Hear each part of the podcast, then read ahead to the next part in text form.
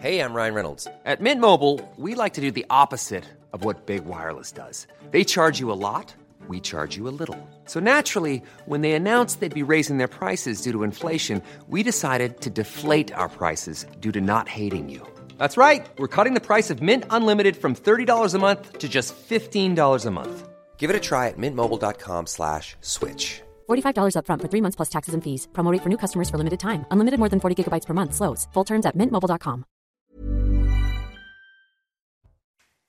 Bonjour à tous et bienvenue à vous pour Midi News. C'est un plaisir de vous retrouver avec une actualité chargée. Et cette question, quel automobiliste êtes-vous? Pour le savoir, il suffit d'observer votre comportement dans les files d'attente, devant les stations-service, énervement, impatience. La plupart des Français n'en peuvent plus d'une telle situation. Le gouvernement se veut rassurant. Alors est-ce que c'est là qu'il faut commencer à s'inquiéter? Et puis va-t-on vers des réquisitions ou alors euh, une sortie de crise? Nous allons en parler. Gérald Darmanin défend sa réforme de la police, une réforme qui passe mal. Elle est importante cette réforme car elle suppose une réorganisation totale de la police. Et cela nous concerne au premier plan avec les élucidations d'agressions, d'infractions qui devraient être plus efficaces, mais tout le monde n'est pas d'accord. Poutine est-il en train de se venger après l'explosion du pont de Crimée en bombardant plusieurs villes d'Ukraine, dont Kiev? Jusqu'où ira-t-il? Il semble bien que nous sommes pris au piège d'un engrenage infernal et puis des quotas d'immigration par profession. Alors l'idée n'est pas nouvelle, c'est même un serpent de mer resservi par Édouard Philippe. Beaucoup de réactions, dont celle d'Éric Zemmour qui n'est pas passé inaperçu là encore. On va en débattre, mais pour l'heure, et avant de vous présenter nos invités, tout d'abord priorité au direct avec euh, la déclaration à l'instant de Vladimir Poutine, on l'écoute. C'est clair que les organisateurs euh, sont euh, des terroristes et ces terroristes sont les services secrets ukrainiens. Et cela fait longtemps que le régime de Kiev utilise des actes terroristes. Il tue des journalistes, euh, des savants en Ukraine et en Russie. Et il y a eu également des actes terroristes dans le Donbass depuis de nombreuses années. Il y a également euh, du terrorisme euh, des atomes lorsqu'il utilise des armes qui se rapprochent du nucléaire. Les euh, Ukrainiens, les autorités ukrainiennes ont déjà organisé trois actes terroristes reconnus ces derniers temps. Et c'est euh, donc, comme je l'ai dit, il y a eu déjà trois actes euh, reconnus.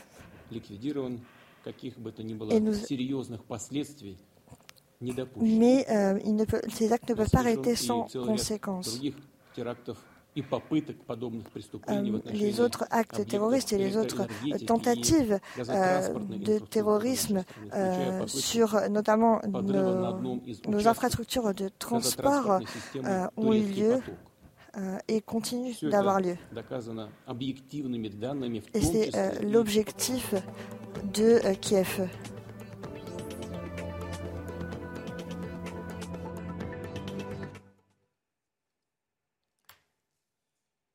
On va tenter de retrouver la liaison évidemment avec le discours de Vladimir Poutine dans quelques instants prie de nous excuser pour euh, ce problème euh, technique. Vladimir Poutine qui s'exprime après le Conseil de sécurité. On le réécoute tout de suite.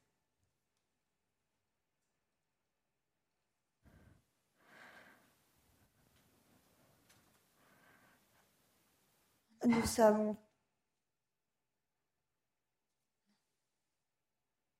Alors, on va essayer de régler le problème technique, évidemment, et écouter la déclaration de Vladimir Poutine, mais on va en parler parce que depuis ce matin, évidemment, il y a eu ces bombardements sur plusieurs villes d'Ukraine, notamment à Kiev. Conséquence, c'était la conséquence, la riposte, la vengeance de Vladimir Poutine après euh, l'explosion du pont de Crimée. Autour de cette table, Maître Pierre Gentier, bonjour à vous. Naïma Fadel, Joseph Jouvenel qui nous accompagne. Est-ce qu'on peut écouter de nouveau? Est-ce que la liaison est rétablie? Allons-y.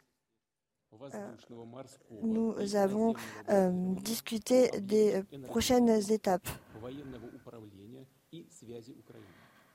pour que nous puissions répondre à cette menace euh, qui repose sur la Russie et sur notre territoire.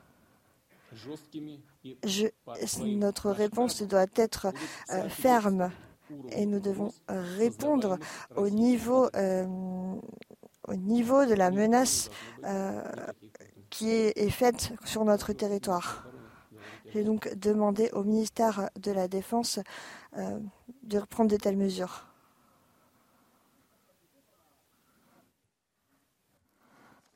Bien, on va réécouter euh, tout à l'heure en tous les cas. Voilà pour les premières phrases de Vladimir Poutine. On connaît le ton, il reste menaçant. On va en parler. Je le disais, depuis ce matin, il y a ces explosions et ces bombardements sur Kiev. Et évidemment, il y a quelques jours, il y a eu l'explosion du pont de, Crimée.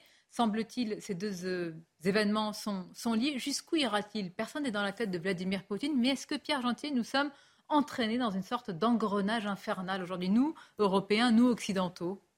Ah ben, il y a un risque, c'est clair. C'est-à-dire qu'à partir du moment où la France a décidé de livrer des armes, et pas seulement la France, d'ailleurs un certain nombre de pays européens, donc de soutenir l'effort de guerre ukrainien, nous sommes quasi, hein, quasi co-belligérants dans cette affaire.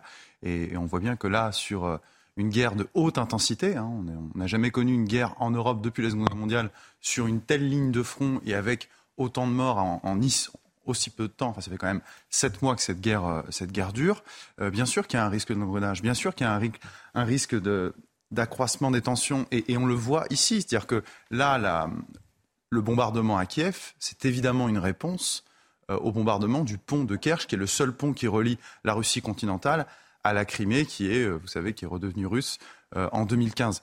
Donc, donc moi, c'est une montée des tensions qui ne me surprend pas.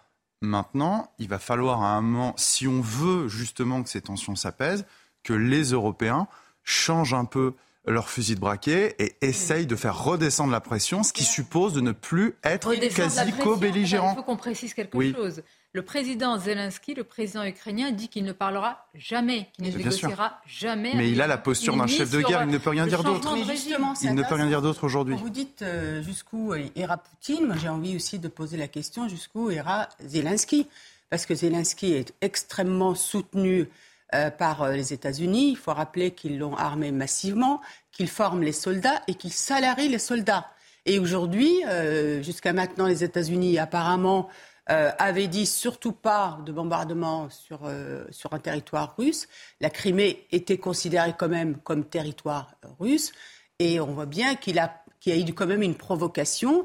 Et moi, ce qui m'inquiète un peu, c'est que Zelensky, est-ce que les États-Unis pensent toujours pouvoir le tenir, c'est-à-dire le contenir? Parce qu'on sent bien qu'aujourd'hui, euh, bien que, rappelons-nous, cette guerre, c'est quand même le fait de la Russie, mais qu'on a le sentiment qu'aujourd'hui, il est un peu dans cette toute-puissance du fait aussi des alliés de l'OTAN, en fait, en, réalité. Mais les États-Unis, vous avez vu l'information ce matin, je crois que c'était dans l'opinion, qui refuse, Joseph Touvenel, de livrer des missiles longue portée. C'est-à-dire, oui, on aide, mais jusqu'à une certaine limite. Est-ce qu'elle est encore valable, cette limite aujourd'hui? Est-ce que le fait de dire on n'est pas vraiment co-belligérant, c'est encore entendable aujourd'hui? On va dire que les États-Unis ont un peu de responsabilité. Euh, mais euh, les Russes, à un moment donné, peuvent très bien employer eux aussi des missiles à longue portée qu'ils mm. ont. On pourrait se poser la question, mais que fait la France? Moi, j'entends des discours très, très en guerre, et je le regrette de la part de mon gouvernement, alors qu'on pourrait avoir une position à la fois ferme vis-à-vis des Russes, et les Russes ne sont pas idiots, hein, ils comprendraient, mais à la fois euh, essayer de rapprocher les partis, faire pression sur les deux camps. Euh, c'est ce que faisait assez bien le général de Gaulle quand il était non aligné. Hein il, faisait, pression et il allait euh, sur la paix. Après les informations que nous recevons, on sait que les Russes euh, sont à l'origine, bien sûr, mais comme on s'est mis dans un camp, euh, on a des informations quand même qui passent d'un camp. Je suis sûr que de l'autre côté, ils ont d'autres informations. Et puis il y a des choses étonnantes. J'étais avec un ami chypriote il y a deux jours qui me dit mais quand même Chypre est occupé à 40% par une armée étrangère. Personne ne dit rien, ça chaque personne. Là, les frontières, on peut s'asseoir dessus. Très bien, mais donc la géométrie variable, d'accord. Eh mais, là, le conflit qui risque de nous entraîner tous, c'est celui-ci pour le moment. Ça ne veut pas dire que les autres ne sont pas importants. Mais ça veut dire, ce que je veux dire, c'est que la faiblesse des Européens depuis des décennies se retourne évidemment contre nous. Est-ce qu'on est en train de franchir des caps depuis le sabotage des gazoducs Nord Stream, depuis l'explosion du pont de Crimée Et là, Poutine qui affirme que les réponses seront dures. Alors certains disent il faut peut-être miser sur le renversement du régime. Et d'autres disent, oh là là, attention, ah autour de lui, ce sont des ultranationalistes encore plus durs, plus radicaux. Bah oui. Il y a un débat dans la société, enfin il y a un débat en Russie, mais c'est pas le débat qu'on imagine nous en France. C'est-à-dire euh, C'est-à-dire qu'il y a des gens, alors évidemment il y a des gens qui sont fermement opposés à l'opération spéciale en Russie, enfin la guerre en Ukraine, mais vous avez aussi des gens, en particulier un parti à la droite de Vladimir Poutine, qui veulent que Poutine aille jusqu'à Kiev. Or, je vous rappelle que pour l'instant, l'objectif qui a été revu plusieurs fois d'ailleurs euh, par l'armée russe et donc par Vladimir Poutine, c'est de prendre la rive droite du Dniepr. Donc une montée des tensions pourrait aussi faire monter, et d'ailleurs ça s'est déjà produit, les objectifs de Vladimir Poutine. N'oubliez pas qu'au départ, les objectifs de Vladimir Poutine, ce n'était pas la prise de la rive droite du Dniepr et des quatre euh, territoires là, qui ont été annexés par référendum. C'était la sécurisation du Donbass et la sécurisation de la Crimée. Or, maintenant, on est passé à un nouveau stade. La question, c'est quand est-ce que cette guerre va s'arrêter avant que euh, les tensions montent jusqu'à tel point que Personne à la, Russie, personne n'a la réponse. À la Russie, il personne n'est intéressant. Regardez la rhétorique de Poutine, à part de dire nos réponses seront fermes, il dit nos réponses seront proportionnées. Autrement dit, ben vous avez attaqué, il y a l'explosion du pont de Crimée, je répondrai de manière proportionnée. Alors, ça peut paraître un discours assez mesuré, mais en fait, il est plutôt inquiétant, euh, Harold euh, Dans la proportion, il faut y voir une fermeté. Et puis cette question de faire partir, euh, je vais juste rebondir sur ça, de demander à Poutine de partir, mais de quel droit? Il faut arrêter avec ce droit d'ingérence. Mais Zelensky estime qu'il ne peut pas parler avec... mais, Zelensky, bon, il faut arrêter aussi avec la toute-puissance de Zelensky. Je pense qu'il faut revenir, et je vous rejoins, monsieur, un peu à de la raison. Comme le général de Gaulle disait, le sur le temps, ce machin. Je crois qu'on est vraiment dans ce, dans ce machin. Il y a deux solutions. Qu'est-ce que vous faites Il y a des territoires qui ont été annexés par la Russie. Oui, mais, mais, je pas le, vous les rendez à la Russie non, Vous dites à l'Ukraine Je dis pas. Il faut, il faut effectivement, et je suis pour qu'aujourd'hui la voix de l'Europe se fasse euh, entendre et, et vraiment euh, euh en, en, en toute souveraineté, si je, si je puis dire. Mais moi, vous savez, j'ai, j'ai, vraiment aujourd'hui encore plus le sentiment que on est en train d'assister à une guerre, en, en fait entre les États-Unis et la Russie via l'Ukraine. Et ce qui m'inquiète un peu, c'est que vous avez vu à quoi nous a conduit tout ce droit d'ingérence. L'Irak, les drames humains, regardez cette, cette région. La Syrie, la Libye. Les conséquences sur qui? Sur l'Europe, pas sur les États-Unis. Ils sont trop loin. Harold Iman, euh, Quand même, au début, euh, Poutine, euh, Vladimir Poutine avait annoncé qu'il voulait débarquer Zelensky. Donc pour moi, 15 partout, pas le centre. Deuxièmement, euh, quand il dit les réponses vont correspondre au niveau euh, des euh, dommages qui sont faits aux infrastructures russes, bon, il envoie un petit peu le décuple, mais quand même, ça reste relativement rationnel, parce qu'il aurait pu chercher plus loin encore. Donc, puisqu'on se dit que... Plus loin, nous avons ce matin quand même des ah, bah, bombardements massifs et importants oui, mais. mais c'est sûr que quand on a parlé de l'apocalypse nucléaire, alors c'est vrai que l'éventail est assez large. Justement, on n'y est pas. C'est ça qui est peut-être la petite lueur d'espoir. Euh, c'est vrai qu'il ne reprend pas. Là, la rhétorique, rhétorique, reste ferme, mais ça ne reprend pas la menace nucléaire, en tous les cas à l'heure actuelle. Elle ne va pas à cette escalade-là. Il dit nous envisageons les prochaines étapes. Donc il laisse un point d'interrogation. Oui. Il faudrait que nous, on s'engouffre, en tout cas les Européens, dans ce mm-hmm. point d'interrogation. Sommes-nous, sans faire de lanti A-t-on la puissance pour le faire A-t-on la volonté de le faire A-t-on la souveraineté pour le faire par rapport aux Américains Quelle est la voix des Européens et plus singulièrement de la France, notre grand pays Ça peut être la voix de euh, l'intelligence quand même. Oui, mais et puis la voix de la paix, euh, moi je ne suis pas un pacifiste effréné. Hein. Non, mais la réponse... Mais l'espace que nous laissent les États-Unis, est-ce que les États-Unis justement laissent un espace Mais, la réponse c'est dans votre question en fait en réalité. La réponse c'est non. On sait très bien que depuis la chute de l'Union soviétique, encore plus depuis la chute de l'Union soviétique, les Américains ont étendu par la voie de l'OTAN euh, qui aurait dû se dissoudre normalement en 1991, parce que l'OTAN est dirigé contre quel ennemi? Et les États contre quel ennemi? Les oui, les Américains, les Américains ne l'ont pas voulu. Enfin, faut voir aussi les choses dans cet ordre-là. Quel est le premier contributeur hein. Quel est le premier contributeur à l'OTAN? Ce sont les Américains. Donc nous, nous sommes laissés entraîner dans une montée des tensions en Europe, parce qu'en réalité, cette guerre, on peut la dater de 2014. Hein. Il y a une guerre qui commence dans l'est de l'Ukraine, qui est la guerre du Donbass, où accessoirement, il y avait des bombardements de populations civiles qui ont duré pendant des années. Ça n'a pas ému la communauté internationale. Aujourd'hui, on est devant un état de fait, une guerre qui a été déclenchée par la Russie. Mais c'est très bien de dire que la Russie est, est fautive, et je suis tout à fait d'accord. Mais si on ne s'interroge pas à un moment sur les causes qui ont fait cette montée des tensions et cette guerre, on ne résoudra pas le conflit. Et une des causes, c'est en particulier, je le dis, la montée des tensions liée à l'OTAN. Vous dites on ne résoudra pas le conflit, mais est-ce qu'on qui cherche à le résoudre? Où vous avez tout à fait raison. De paix? Tout à fait raison. Est-ce que là, il y a, mais peut-être que la situation ne le permet plus, est-ce qu'il y a aujourd'hui le début d'une initiative de désescalade? Et d'où vient-elle? Où est-elle? Alors il y, a, des tentatives euh, d'ouvrir des canaux diplomatiques. Erdogan le fait. On sait très bien que c'est pour son propre intérêt, mais il le fait quand même. Guterres, le secrétaire général de l'ONU, à tout instant peut être saisi. Il est parfaitement partant. Donc, euh, trouver un hôtel en Suisse pour se rencontrer, ça existe. Antonio Guterres, quel poids, quelle légitimité aurait-il pour... Euh, il en a une. C'est-à-dire que, par exemple, pour la centrale de Zaporizhia, euh, il a pu introduire l'AIEA, qui est une branche de l'ONU, dans cette enceinte. Donc, c'est quand même lui qui peut faire des choses qui évitent le pire du pire du pire. C'est la conflagration, explosion d'une centrale nucléaire. Il faut qu'on soit interpellé. Il y a quelques mois, Emmanuel Macron disait d'ailleurs à raison, l'OTAN, c'était ce machin, En, mort en ce machin cérébral. Aujourd'hui, l'OTAN n'a jamais, l'OTAN n'a jamais été aussi puissant. Non, mais rien que sur la stratégie. Elle a trouvé un nouvel il a ennemi. l'inverse de ce qu'il voulait. L'OTAN, oui. L'OTAN est surpuissant. Les États-Unis sont de retour sur le sol. Enfin, ils n'ont jamais vraiment quitté, mais vraiment implantés sur le sol. Oui, pas, pas à cette échelle. Ils ont envoyé 20 000 soldats de plus. Euh, ils les auraient bien laissés où ils étaient dans le Kentucky. Euh, ils ne brûlaient pas d'envie de les envoyer, mais peu à peu. Et ils ont pris les troupes qui sont déjà stationnées en Allemagne, qui sont à peu près 30 000, et on les compte hein, là-dedans.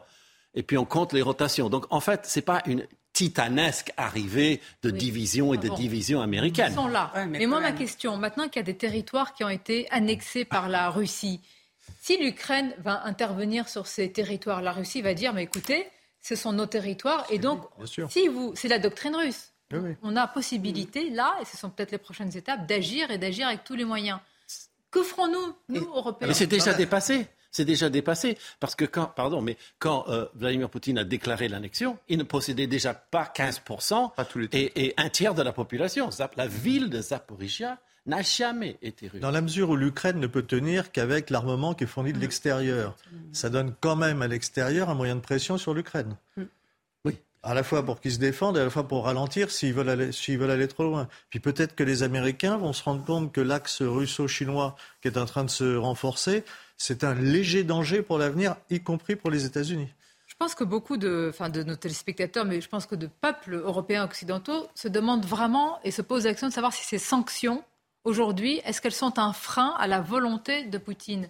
Est-ce qu'elles sont en train, parce que l'objectif des sanctions économiques, rappelons-le, c'est d'empêcher Poutine d'aller encore plus loin.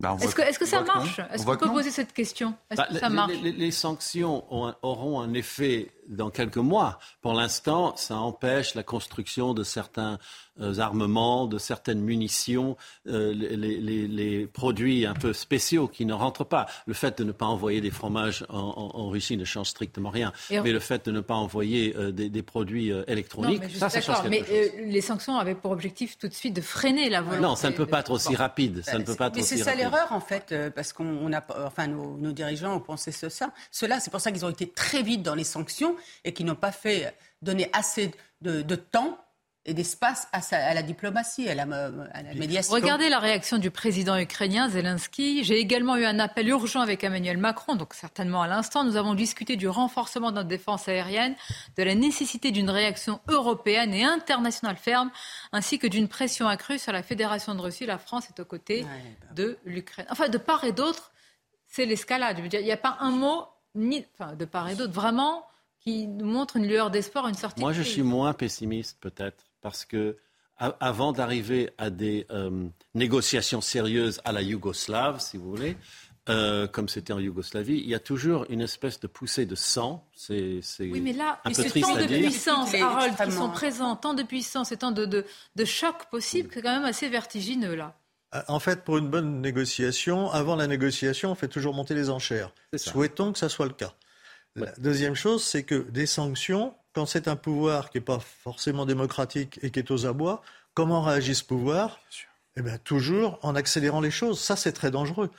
Si on s'imagine que des gens qui sont au pouvoir, qui ne sont pas vraiment des démocrates, vont laisser tomber le pouvoir parce qu'ils ont des sanctions qui les prennent à la gorge, parce que leur peuple proteste, dans ces cas-là, euh, c'est la, fuite en avant. Et ça, c'est inquiétant. La question aussi, c'est évidemment, parce qu'il est vrai que du côté ukrainien, il y a un sentiment euh, national qui est, qui est réel. bah, si, qui est réel. J'abondais dans votre sens. Mais il n'est pas dans toute l'Ukraine, pas dans toute l'Ukraine. Certes, mais du côté russe, est-ce que le discours, alors difficile de le savoir, mais de Poutine anti-Occident, sa diatribe contre un Occident affaibli, décadent, a pu mobiliser? Parce que la question est de savoir aussi comment le peuple russe reçoit aujourd'hui ça, qui est en partie mobilisé. Rappelons-le, hein, ce sont des gens qui vont hmm. Sur le front. Hein. Oui. Bah, euh, en, Russie, par les médias officiels, vous êtes biberonné à ça. Ça fait euh, au moins 15 ans, 20 ans qu'on ressasse cette histoire tout en essayant de s'approcher de l'Occident. On, a sa place au G8, on envoie le gaz, on, va là-bas en vacances, on achète la moitié des Alpes et, le tiers de la Riviera. Bon, ça, c'était des choses euh, qui se faisaient, mais euh, maintenant, ça n'a pas exactement entraîné l'hystérie des foules comme ça pourrait le faire en Ukraine. Et vous voyez le résultat à la conscription.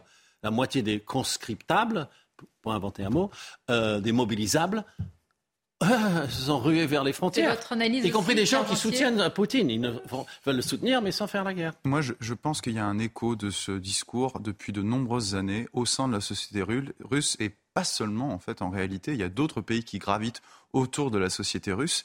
Hmm. Et c'est un discours qui peut s'apparenter un peu au discours, vous savez, dans les années 60-70, euh, qui était le discours de Tito sur les non-alignés, et en particulier non-alignés par rapport à l'Union soviétique et par rapport aux Américains. L'Union soviétique n'existe plus, là c'est plutôt par rapport aux Américains. Et, ce, discours-là, qui est à la fois un discours qui, parle d'une autre politique étrangère à opposer à l'unilatéralisme américain, euh, certes, il se, il se matérialise en politique étrangère par rapprochement entre la Chine et la Russie, mais il y a aussi une diplomatie des valeurs plutôt une contre-valeur occidentale. Et quand Vladimir Poutine, je crois c'était il y a une semaine, ou il y a une ou deux semaines dans son discours, place, exactement, place du Kremlin, euh, parle de cela et parle justement du, contre-modèle qu'il veut avancer face aux valeurs occidentales, en particulier libertaires, libérales, etc. Moi, je pense que ce discours-là, il trouve un véritable écho non, alors attendez, non seulement au sein de la société russe, mais en dehors, mais, en dehors, pays non alignés, aussi en Europe. Ça rejoint ce que vous disiez, c'est-à-dire, si vous voulez, le, précédent irakien, parce que vous, vous disiez, et puis le fait qu'on n'intervienne pas sur euh, d'autres pays, ce qui se passe aussi en Arménie, c'est-à-dire qu'on aurait des, mais il y a une des principes à géométrie Juste, attendez, juste un mot, un mot là-dessus. Ça, c'est ça, c'est fondamental. Ce qui, ce qui, ce qui montre l'hypocrisie de la diplomatie des valeurs et des droits de l'homme, c'est quand même de bien comprendre que nous avons adopté des sanctions sur l'énergie contre la Russie parce qu'elle attaque l'Ukraine, mais par contre, il n'y a aucun problème pour l'Union européenne à signer il y a quelques mois un accord sur le gaz avec l'Azerbaïdjan qui bombarde et qui tue et qui a envahi l'Arménie. On a des récits terrifiants de soldats, en particulier soldats arméniennes qui sont torturées, violées, massacrées, le tout filmé. La communauté internationale ne s'est pas émue. Ça prouve bien le deux poids, deux mesures qu'il y a. Donc faire de la diplomatie uniquement sur les bons sentiments, on voit que c'est toujours instrumentalisé. Mais justement, la communauté européenne y perd aussi beaucoup, beaucoup avec les pays hors Occident. Moi, j'étais sur euh, les 16 pays quand même de, de l'Afrique. Non, mais c'est intéressant parce qu'ils sont. On n'imagine pas qu'il y a des pays hors Occident. On imagine qu'on est un peu le centre du monde. Oui, mais, mais c'est ça le problème. C'est qu'il faut absolument euh, revenir euh, sur ça. Et sur le discours sur la décadence, c'est intéressant parce que les pays hors de l'Occident l'entendent. Hmm. Ils sont quand même un écho à l'intérieur d'une partie de la politique opposer, en Europe. Hein. Il faut opposer quand même un projet à cela. Il y a des pays européens. On n'est pas obligé de faire l'exact inverse pour autant. Si on parle de, politique des valeurs, enfin, je veux dire. Il y a des pays européens qui le problème. Mais tous les pays frontaliers oui. de la Russie, donc qui étaient sous la coupe de l'URSS. Euh, j'ai rencontré récemment des Lettons, euh, j'ai rencontré, enfin, de, tous ces pays, les Bulgares, les Roumains, eux, ils ont en tête nous ne voulons pas de nouveau être occupés. Pour eux, Russie, c'est communiste, communiste, dictature. Et donc, à la fois, ils entendent le discours sur l'Occident n'a plus de valeur et s'écroule, mais à la fois ils sont très très inquiets. C'est la Pologne, c'est la position de la Pologne. C'est aussi la Pologne. C'est l'Afrique et le monde arabe. Combien si l'Afrique sur l'Afrique euh, je veux dire, concentre euh, finalement de, de, sujets de défis, etc. sur le changement et le basculement du monde. On va continuer à en parler. Je vous remercie. Harold Duman, vous êtes venu très vite sur ce plateau après la, la prise de parole assez courte. Hein de, Vladimir euh, Poutine. Alors, euh, ce n'est pas la conséquence, mais à la crise énergétique s'ajoute la pénurie de carburant, on va en parler, et le manque de carburant bah, qui met à rude épreuve les nerfs de beaucoup, beaucoup de Français. Regardez, écoutez-les, ces automobilistes excédés, un court extrait, puis on en parle juste après la pause. Vous n'allez pas m'arrêter là, ça fait deux heures que j'attends. Ouvrez-moi, je vais passer, s'il vous plaît. Vous êtes sérieux là Ça fait deux heures que vous m'arrêtez comme ça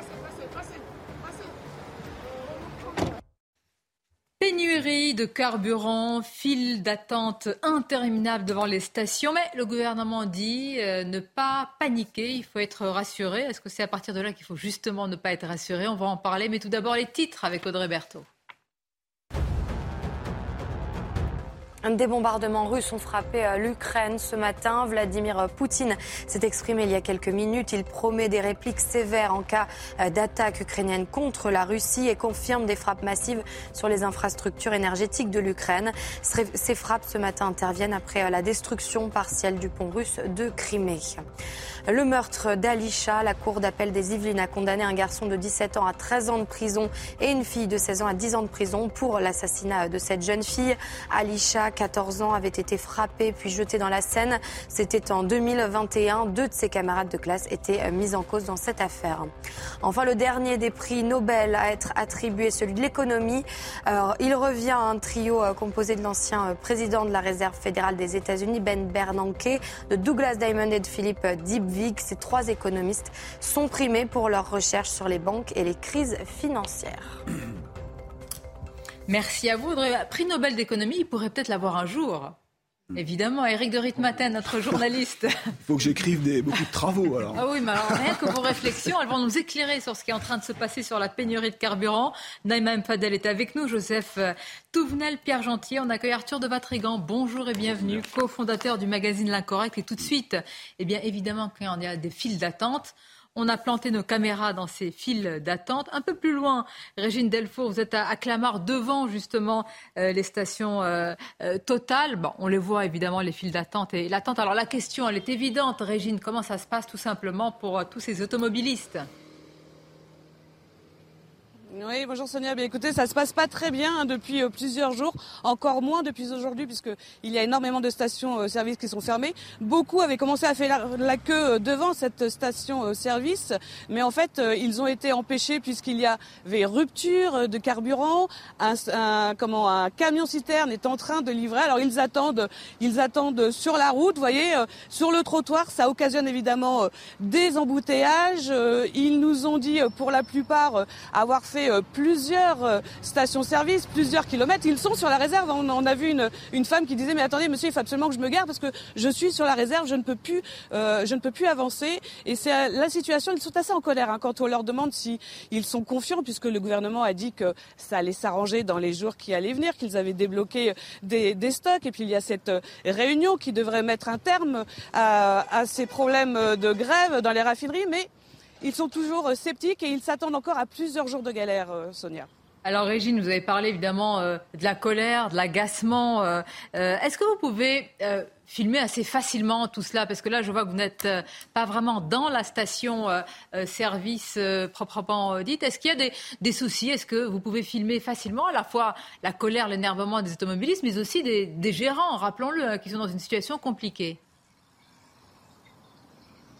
Non, mais vous l'avez. En fait, euh, Sonia, vous mettez euh, le point sur un problème. Nous ne pouvons pas euh, filmer dans les stations totales. Ça fait plusieurs jours que nous tentons de joindre le service de presse pour pouvoir filmer à l'intérieur des, stations-service Total Énergie, comme nous pouvons le faire dans d'autres stations-service. Mais là, on nous empêche, on nous a menacés. Hein, si on était plus près de la station et si on montrait les sigles Total Énergie d'appeler la police, nous leur avons demandé donc évidemment qu'ils, nous leur avons dit hein, qu'ils pouvaient appeler la police parce que nous sommes sur dans notre droit, nous sommes sur la voie publique, mais évidemment, nous ne pouvons pas vous montrer le camion citerne ni euh, le panneau de cette station-service, Sonia.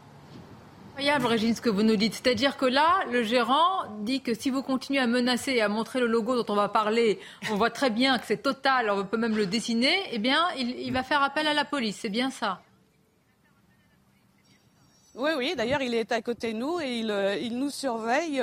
Euh, vendredi, c'était exactement pareil dans d'autres stations-service où il nous interdisait euh, l'accès. Et en fait, on est là au milieu du boulevard. On a interdiction, évidemment, de filmer la station-service puisqu'on n'a pas d'autorisation. Mais le problème, c'est que le service de presse ne nous répond pas depuis plusieurs jours. Mais c'est incroyable. Merci Régine, parce que quel que soit le lieu, vous êtes, vous êtes toujours formidable, vous nous donnez toutes les informations. On vous retrouvera tout à l'heure, peut-être un peu plus près ou un peu plus loin, hein, si on en, croit les, euh, les, recommandations qui sont faites. C'est quand même incroyable, Eric. C'est pas être. Écoutez, euh, Total, je connais le directeur de la communication. Je ne sais pas si je peux donner son nom. Non, mais vous pouvez peut-être lui dire. Euh, je, je l'appelle depuis ce matin à 9h. Je laisse des messages. Le service presse, ça répond pas. Je vous assure, j'ai son portable sur moi. Ils répondent pas. Qu'est-ce que vous voulez faire?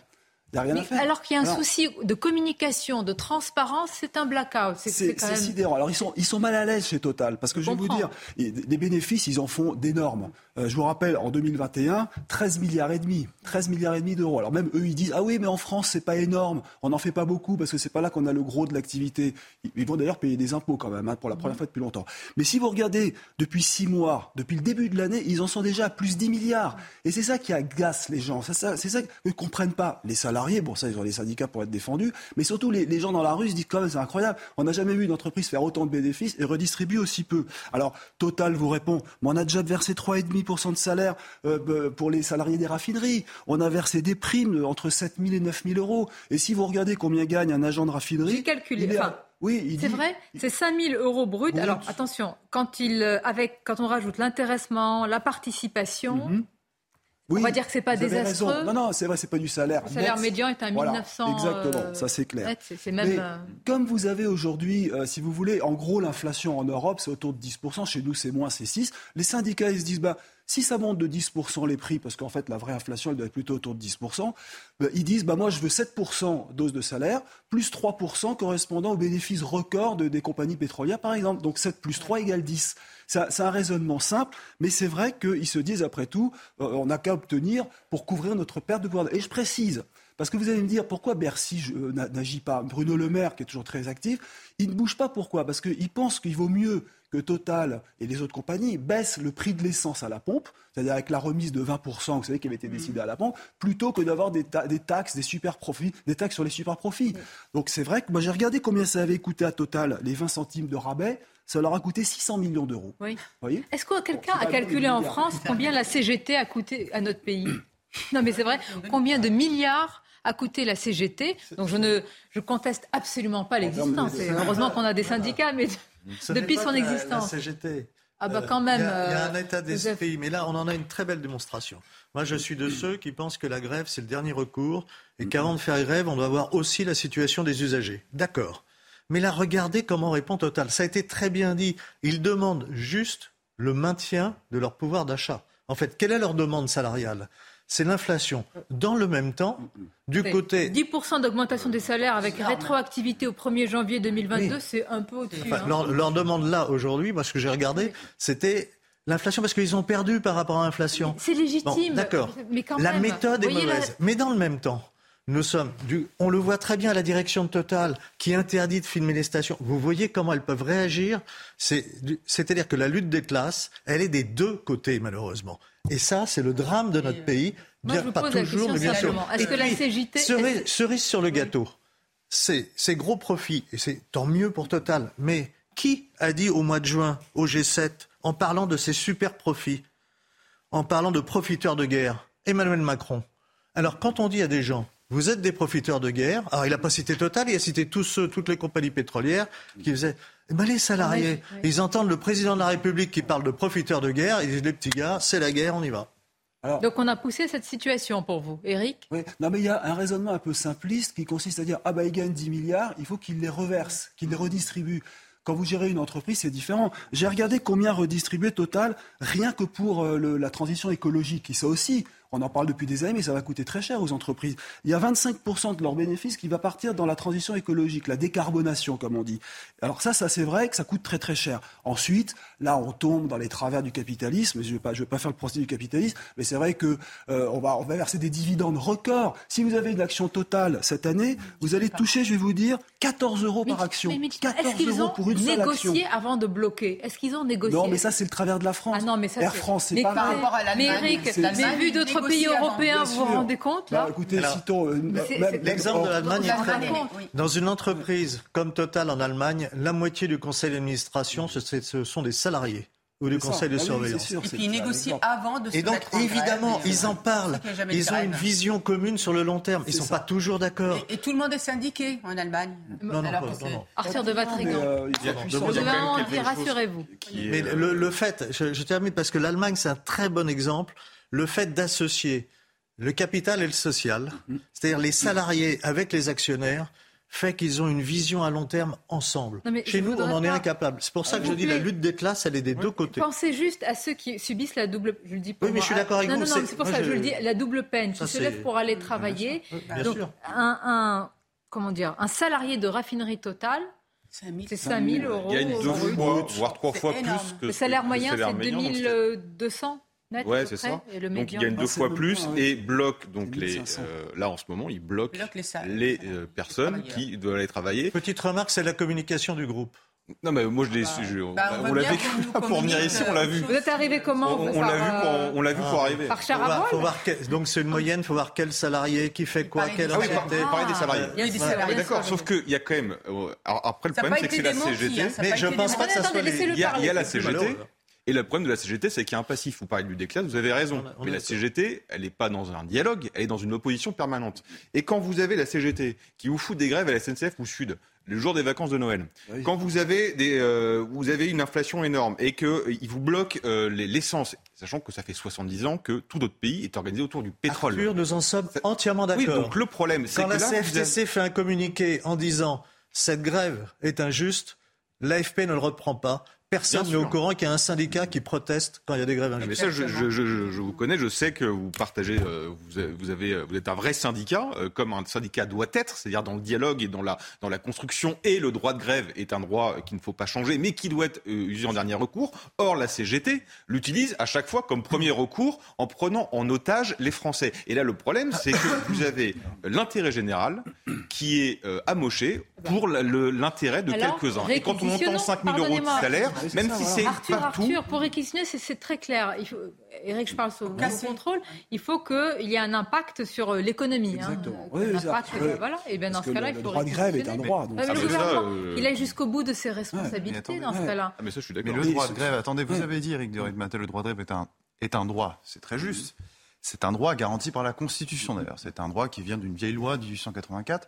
Donc c'est ancré, j'ai presque envie de dire, dans nos mœurs. Pour autant, un droit n'est jamais absolu. Il y a des limitations à ce droit. D'ailleurs, il y a déjà des limitations au droit de grève. Quand une droit de grève se fonde sur, euh, sur des motifs qui, qui n'existent pas, vous voyez, par exemple, ça, ça fait partie des limitations qu'on peut apporter. Je pense qu'on pourrait, il y a des réflexions à mener. Je pense que le droit de grève, c'est pas un tabou, c'est pas un totem.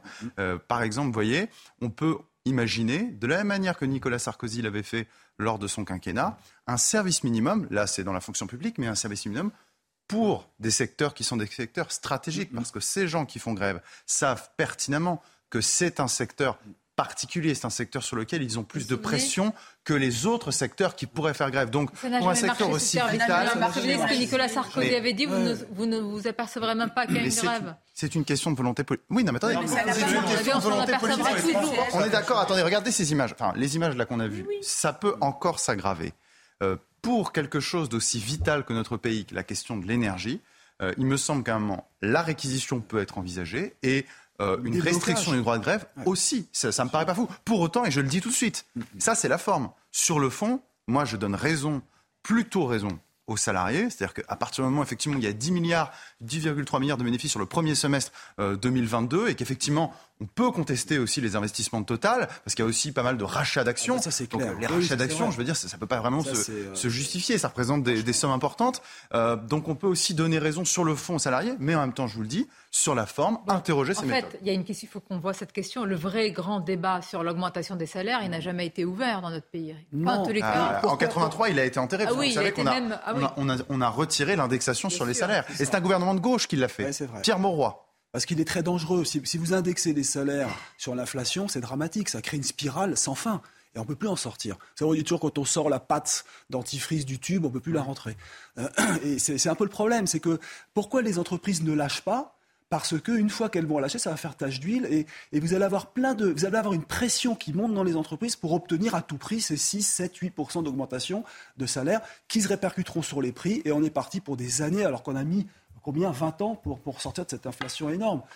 Qui, nous a empoisonnés pendant des années. Il ne faut pas oublier dans les années 80, 70, 80. L'impact de l'inflation aujourd'hui sur le pouvoir d'achat des, des, salariés total est quand même moins de leur salaire. On en parle en disant oui, on est arrivé en retard sur le plateau, ce sont des désagréments, je le comprends.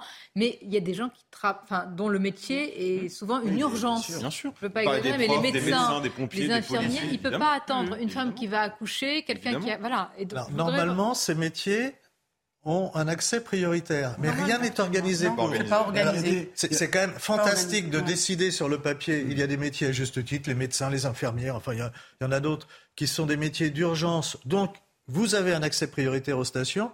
Mais rien n'est fait pour. Non mais euh, que là, l'État. Vous avez attendu à une station là, c'est pour avoir un accès. Enfin, je veux dire, c'est vraiment pour rapprocher la station. C'est encore de la com.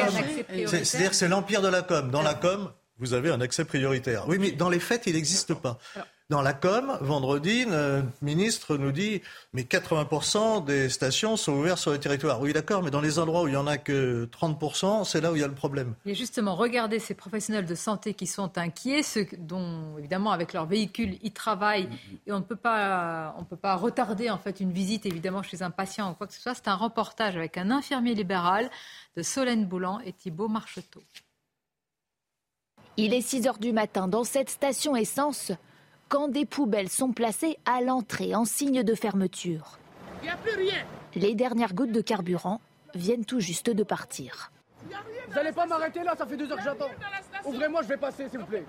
Vous êtes sérieux là Ça fait deux heures que vous m'arrêtez comme ça Cet homme parvient finalement à forcer le passage et il n'est pas le seul. Derrière lui, deux kilomètres de voitures, au volant desquelles des automobilistes en colère ou désespérés. Tous vont devoir trouver un plan B. Je sais pas comment je vais faire.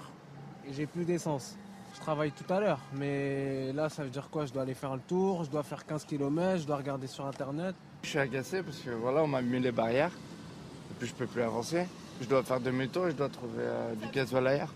Ceux qui ont pu passer juste avant le barrage n'ont pas forcément été plus chanceux.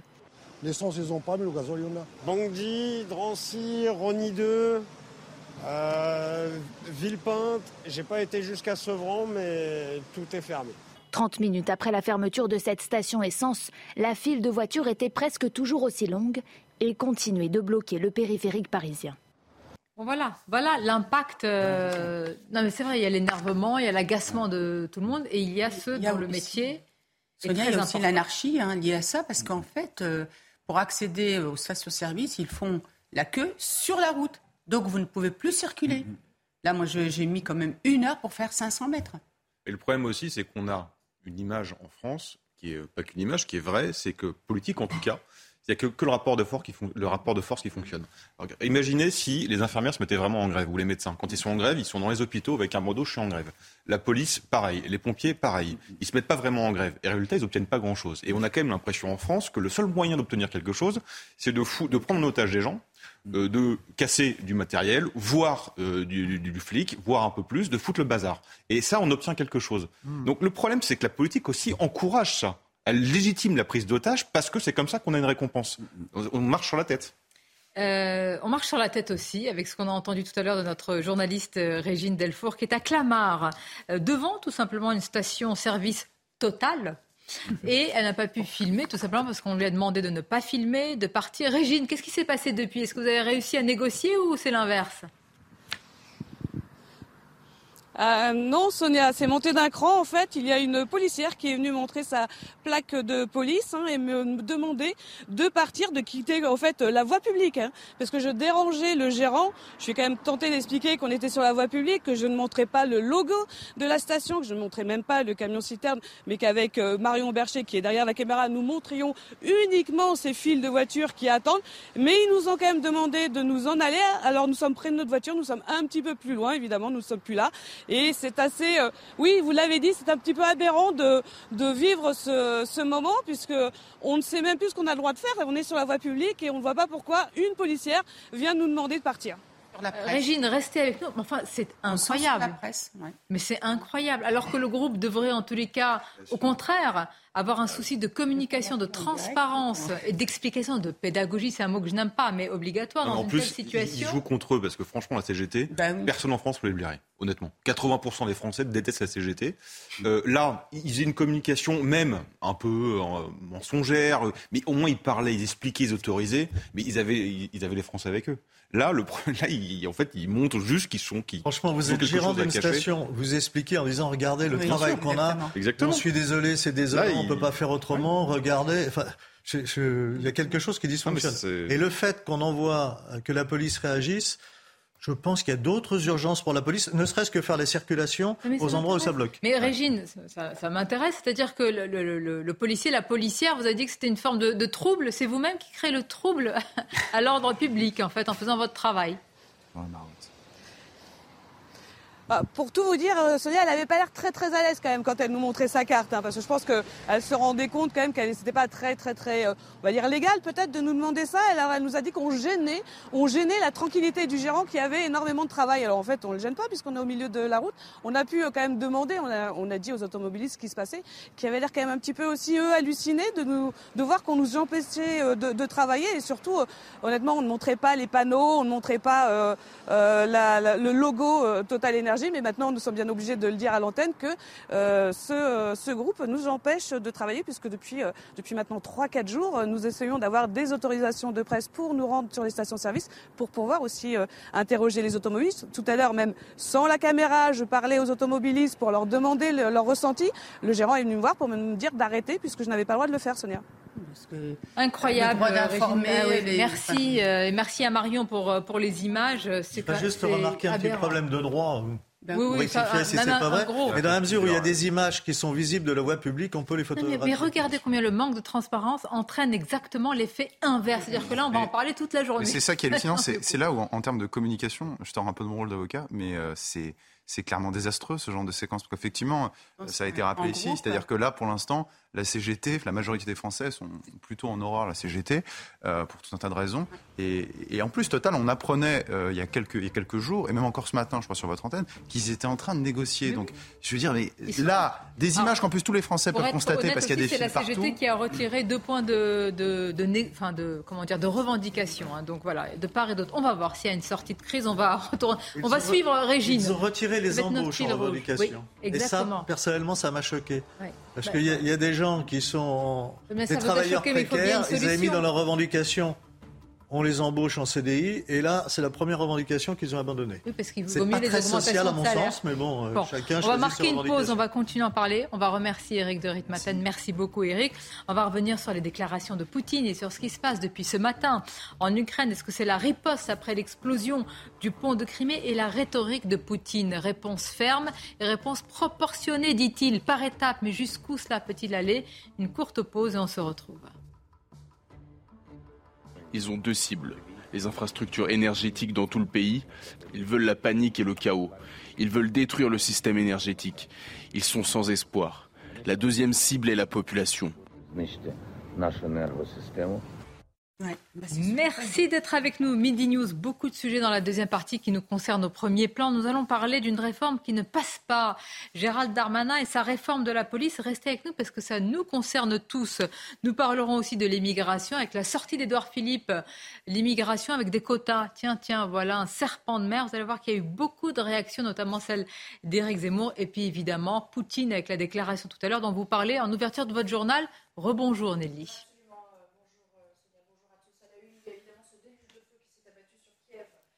ce matin. Vladimir Poutine, en outre, s'est exprimé il y a une heure.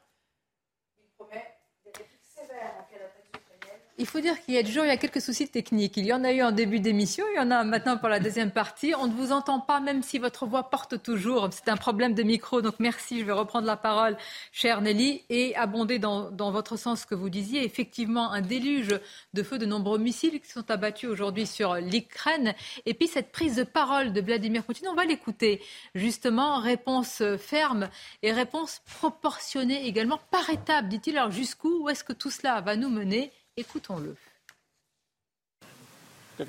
Comme vous le savez, la Russie ne peut pas laisser sans réponse de tels actes, notamment euh, le l'attentat sur l'infrastructure gazière dans la Baltique. On sait à qui profite ce crime. C'est pour cela que le régime de Kiev se comporte maintenant comme une entreprise terroriste de niveau international. C'est la riposte ne pas de... laisser sans réponse de tels actes. C'est impossible pour nous. C'est la riposte de Poutine après l'explosion du pont euh, de Crimée. Il fallait s'y attendre. hein. La question était déjà posée depuis quelques heures. hein. Quelle sera euh, sa réaction? La voici avec un, déluge de feu sur Kiev notamment. On va en parler avec nos invités et plus largement les conséquences pour nous. Est-ce que les Européens, les Occidentaux sont entraînés dans un engrenage infernal? Arthur de Vatrigan est avec nous, Pierre Gentillet, Naïma Fadel, Joseph Touvenel et c'est Benjamin Morel qui nous a rejoint. Bonjour à vous. Bonjour. Et merci d'être là, maître de conférence en droit public. Alors, c'est une question très difficile à laquelle il est difficile de répondre parce que personne n'est dans la tête de Poutine malgré tout. Escalade, pas de signe de désescalade. Jusqu'où tout cela peut aller? Est-ce qu'on n'est pas nous-mêmes prisonniers, pris en otage de cet euh, engrenage? En grande partie, il faut voir qu'il est très très rare de voir un régime autoritaire perdre une guerre et survivre malgré tout. Et donc, ce faisant, lorsque vous êtes entré dans un conflit, vous devez, pour quelqu'un qui est à la tête d'un régime autoritaire, en sortir avec la tête haute. Et là, Vladimir Poutine s'est mis dans la difficulté parce qu'à la fois, il a, annexé il a annexé la Crimée, il a annexé ces territoires qui font qu'aujourd'hui, s'il devait y avoir un retour de ces régions largement reconquises déjà par l'Ukraine dans le giron ukrainien à terme à la suite d'un traité de paix, eh bien, ça signerait, quoi qu'il arrive, une défaite pour lui.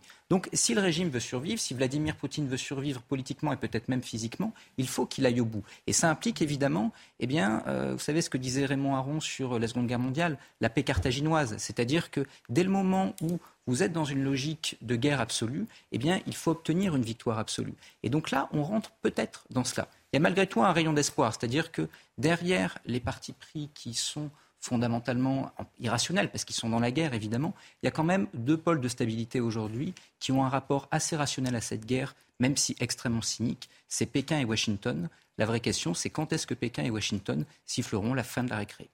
Si je puis me permettre, alors sur ce que vous disiez, c'est-à-dire sur le fait effectivement que euh, un régime autoritaire, et là en l'occurrence ici euh, la, la, Russie, ne, enfin, ne peut pas perdre cette guerre, parce que si elle perd cette guerre, mécaniquement, il y aurait un risque d'effondrement du régime.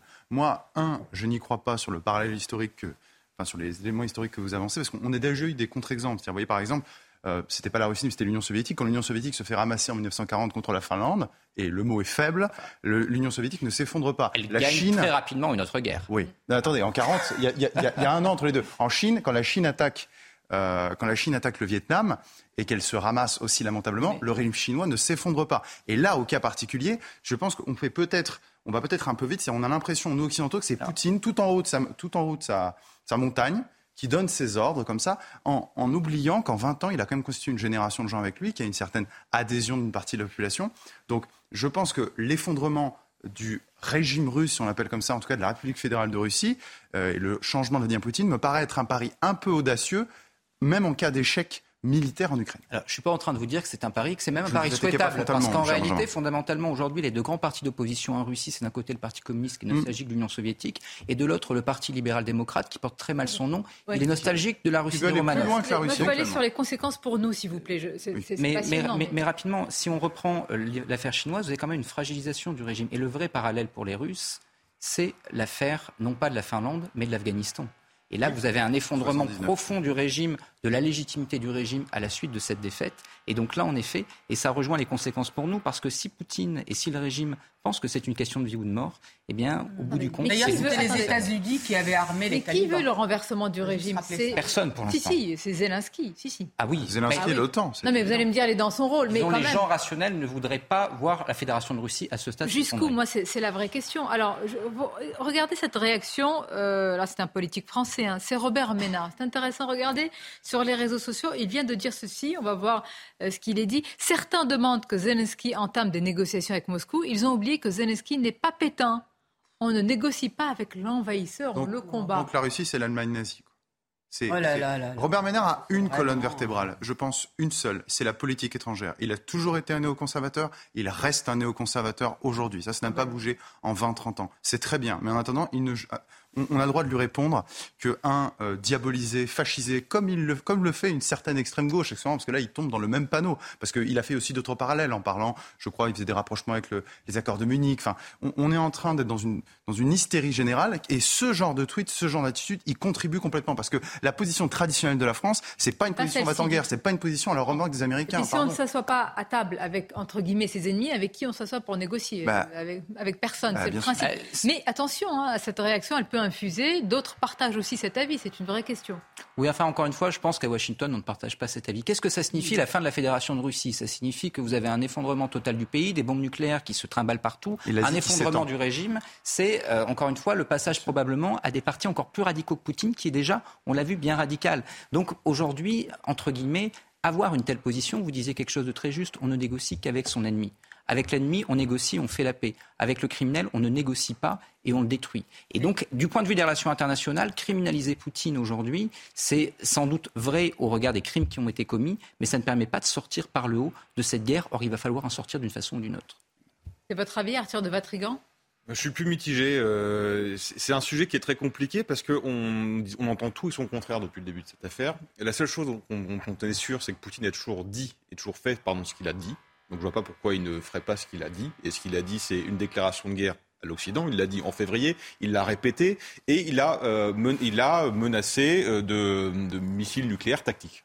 Donc la seule certitude qu'on a, c'est ça. On ne veut pas le croire parce qu'on a oublié, euh, ça fait trop longtemps qu'on est en temps de paix, on a oublié que des, des voisins pouvaient être des ennemis, on ne sait plus ce que c'est, mais en tout cas, c'est factuel. Ensuite, évidemment, je n'emploierai pas les mêmes mots que Robert Ménard, mais ce qui est factuel, c'est que la Russie envahit l'Ukraine et aujourd'hui, il semblerait quand même que euh, l'armée ukrainienne, aidée par l'OTAN, aidée par l'Europe, aidée par les Américains, euh, repousse les, Russes et ambitionne même de récupérer la Crimée, ce qui n'était pas forcément le cas au début. Donc, je vois pas Zelensky dire aujourd'hui on va négocier avec Vladimir Poutine, sachant que Vladimir Poutine semble être sur le recul au point de, faire de, transformer l'opération spéciale en guerre avec la mobilisation partielle Parce que là, ce matin, lui, il affirme, évidemment, c'est hmm. son discours, dans son allocution, que ses cibles ont été atteintes, hein, notamment euh, à Kiev. Il y a quand même, on va voir avec notre correspondante sur place, des dégâts. Il y a aussi, des, évidemment, malheureusement, des morts et des tués. Nous sommes justement avec Clotilde Bigot. Et Clotilde, vous vous trouvez eh bien, à Kiev. Merci euh, d'être euh, avec nous. D'abord, quelle est l'ampleur finalement de cette opération ce matin? On sait que les cibles en priorité sont des, sont des civils. Oui, alors là, je me trouve juste devant un parc d'enfants, en fait, et il y a un missile qui est tombé pile là où il y a des jeux, donc il y a des balançoires qui sont détruites, etc. Mais c'est surtout, ce n'est pas le seul missile qui a, qui a visé des zones civiles. Il y a aussi un autre missile qui est tombé à quelques mètres d'ici. Il faut savoir qu'ici, on est en plein centre de Kiev, c'est-à-dire que ces missiles ne sont pas tombés que sur des zones euh, militaires, des zones un peu éloignées de la ville. On est vraiment en plein centre-ville. Ici, c'est un parc qui est, enfin, qui est constamment bondé, où les gens viennent se promener. Aujourd'hui, il fait beau, donc les gens viennent se promener. Mais aujourd'hui, voilà, les civils sont venus ici pour, euh, pour voir les dégâts et, et pour constater ce qui s'est passé ce matin. Très important de préciser que depuis, je crois, le, le mois de juin, donc ça ne date pas, c'est quand même il y a quelques mois, c'est la première fois que Moscou vise eh bien, Kiev et bombarde Kiev d'un point de vue aussi symbolique, hein, au-delà des dégâts et des conséquences pour les civils, c'est un message euh, politique, militaire euh, important. Oui, tout à fait. C'est exactement ce que me disaient les Ukrainiens aujourd'hui. Ils me disaient, en fait, c'est, Poutine qui s'énerve après euh, le pont en Crimée qui a été détruit. Maintenant, il veut se venger et donc il se venge, comme d'habitude, selon les Ukrainiens, sur les civils. Et vraiment, ce matin, on a entendu cinq explosions environ. Donc, il y a eu Ici, juste à côté, moi j'habite pas loin, donc euh, nos fenêtres ont vibré. Et euh, il y a eu plus loin un parc. C'est vraiment un, un grand parc de la capitale, juste à côté de la rivière. Et euh, c'est ce parc qui a été touché. Donc c'est vraiment pour les Ukrainiens, on ne comprend pas très très bien ce, que Poutine voulait faire, ce qu'il voulait, voulait toucher, parce que vraiment c'est en plein milieu d'endroits vraiment fréquentés par les Ukrainiens qui se promènent. voilà, c'est leur vie de tous les jours qui a été touchée aujourd'hui. Et malgré tout, Clotilde, c'est ce que vous nous racontez, et vous-même, euh, on vous voit, euh, vous y êtes. Ils sont de retour, hein, donc quelques heures à peine après euh, les bombardements, les civils sont, enfin les citoyens, je veux dire, sont là et viennent sur des lieux qui restent encore peut-être potentiellement visés actuellement.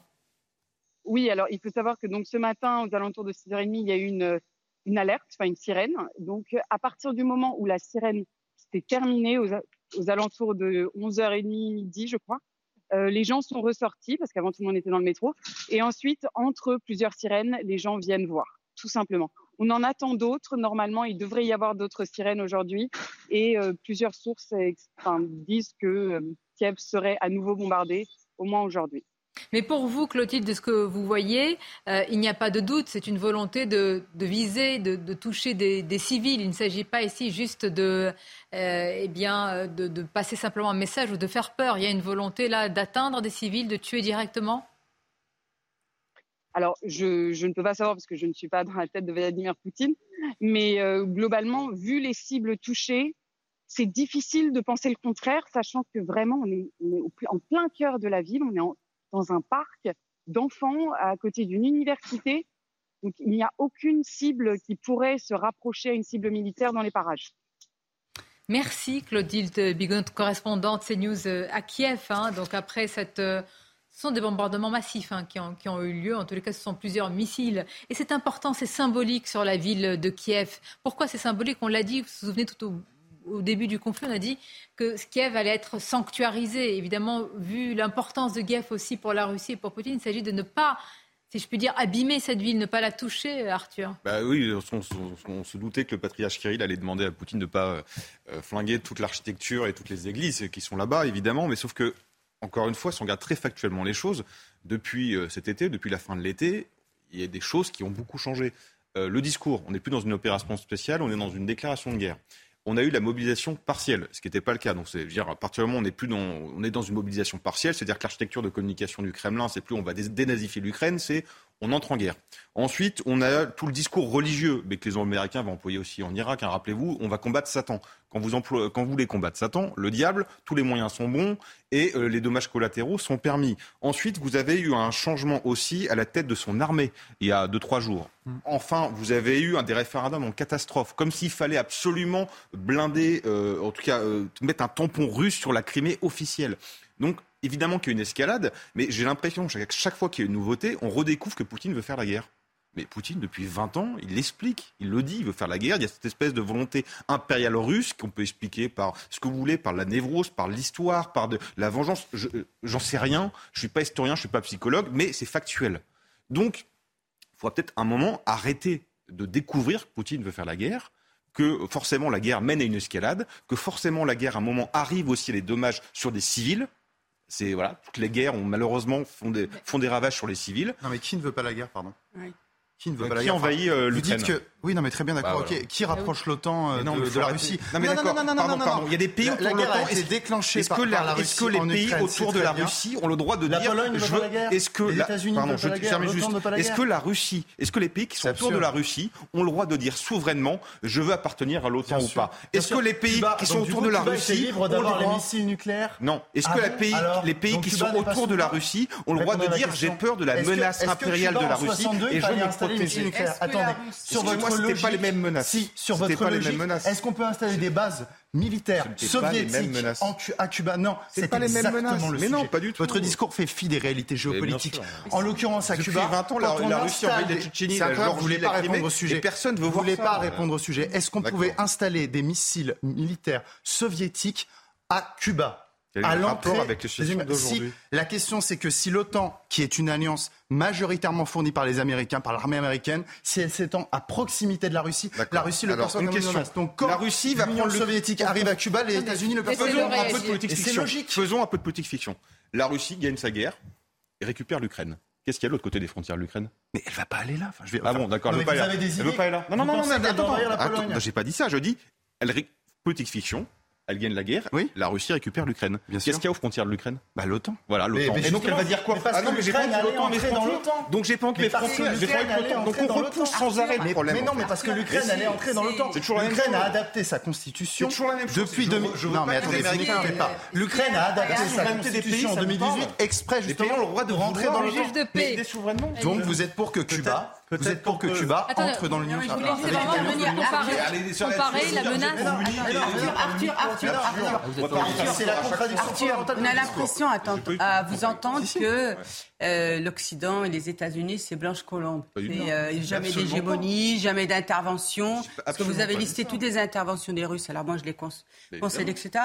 Mais vous savez, j'ai du mal avec ça parce que quand je vois tout le mal qui a été fait, notamment sous des prétextes faux par les États-Unis, qui ont été votés en guerre et qui ont emmené avec eux l'Europe, qui ont détruit des régions, qui ont, qui ont où ça a eu, aussi des impacts en, termes de drames humains, où aujourd'hui ces pays n'arrivent plus à se reconstruire. Je parle de l'Irak, je parle de la Syrie. Je suis complètement d'accord avec vous. Et, donc, donc, du coup, je pense que Malheureusement, vous savez, euh, la géopolitique, c'est uniquement des intérêts. Mais, les, alors, bien mots, sûr, les mots ne, veulent rien. Ils peuvent l'habiller de droits de l'homme, de ce que vous voulez. Ils s'en foutent des intérêts. L'intérêt pour la France, c'est que l'Ukraine reste une zone tampon. Ah bah, et donc, et, et n'oublions jamais que l'ennemi, généralement, euh, c'est l'autre qui nous déclare comme ennemi.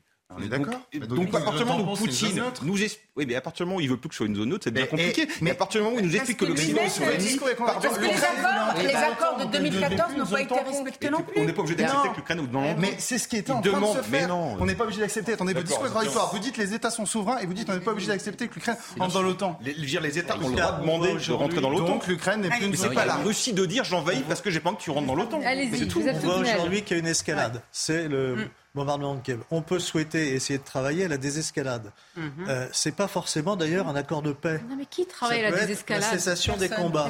Regarde. Cessation. Personne. la question c'est sur quelle base Attendez, attendez, Regardez bien ce qui s'est passé en Corée. Regardez ce qui s'est. Ils sont toujours.